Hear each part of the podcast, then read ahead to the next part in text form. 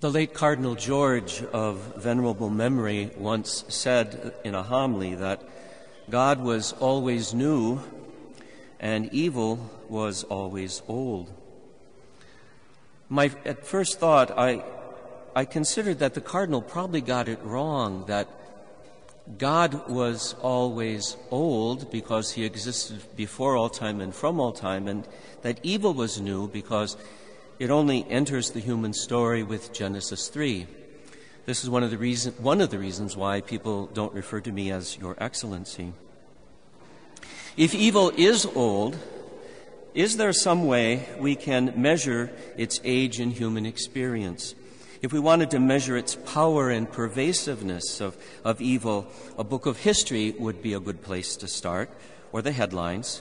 But I have a particular uh, example in mind, nothing dramatic, just a little blip in the human story. And it's all because of a couple of G- German tourists named Helmut and Erika Simon, who on a warm fall day in 1991 were hiking through the Italian Alps.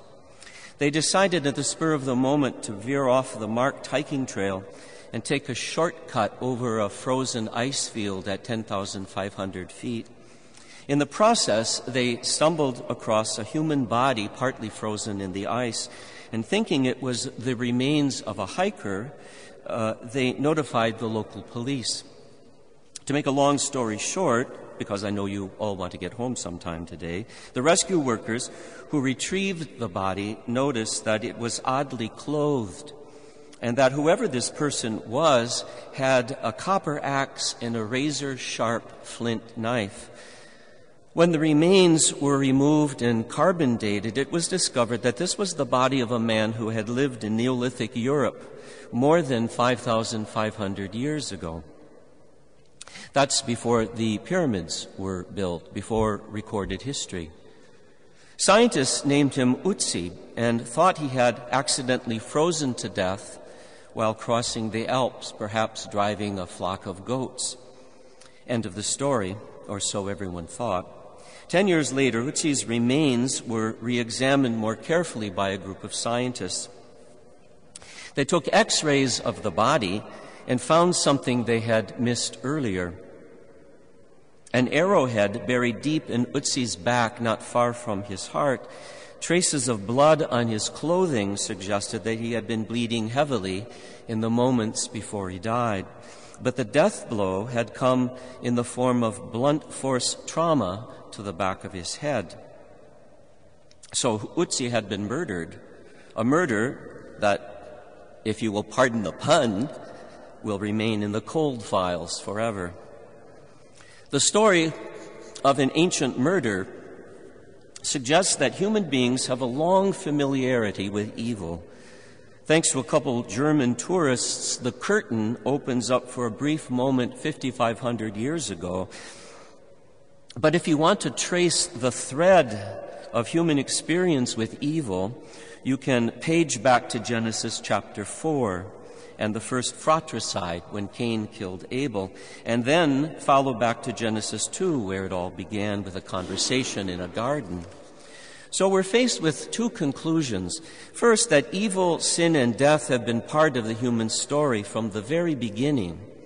And second, that we ourselves did not invent evil, because in Genesis it is said God created the man and woman and all creation good.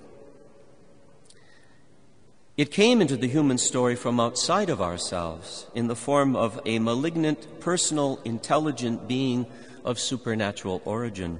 And while it means, seems strange to talk about Christmas on the first Sunday of Lent, it's clear that when God set about the divine plan to restore creation to its original goodness, there was no question but that he had to do it within the human story by becoming a human being. Who better to defeat the contagion of sin than the God whose existence is pure goodness and love? And who could defeat death but the author of life himself? Every year, on the first Sunday of Lent, we listen to the gospel accounts in which Christ is subjected to temptation by this personal intelligent evil, whose, whom we call Satan or the devil. At the end of Lent, we will hear in the Passion account how evil rose up and swallowed him whole on the cross. But Lent does not begin today. It began on Ash Wednesday with the imposition of ashes and the call to repentance. The kind of repentance that the liturgy is urging during these six weeks is not a kind of a vague turning away from a minor fault as though we were making a New Year's resolution to be nice to people we don't like.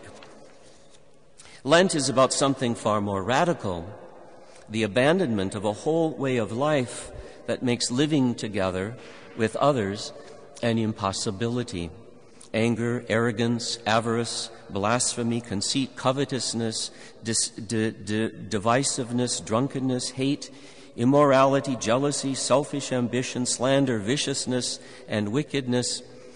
As depressing as that list is, it is not an exhaustive survey of the dark impulses operating within the human heart.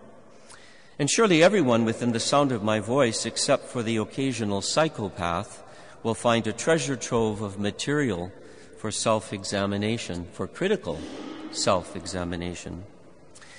To do this requires openness to moral reproach. Chesterton once said that people do not differ much about what things they call evil, they differ about what evils they call excusable. Chesterton was not just describing a poorly formed conscience, he was describing the effect of bad theology on a poorly formed conscience. The problem is that in the 21st century, our excuses have become more sophisticated, namely, that morality is a matter of personal opinion, that rights are more important than responsibilities, that it is better to appear sincere than to be authentic that it is better to feel than to think, that freedom can be enjoyed without virtue, that the problem with evil people is not that they do evil things, but that they have not loved themselves unconditionally.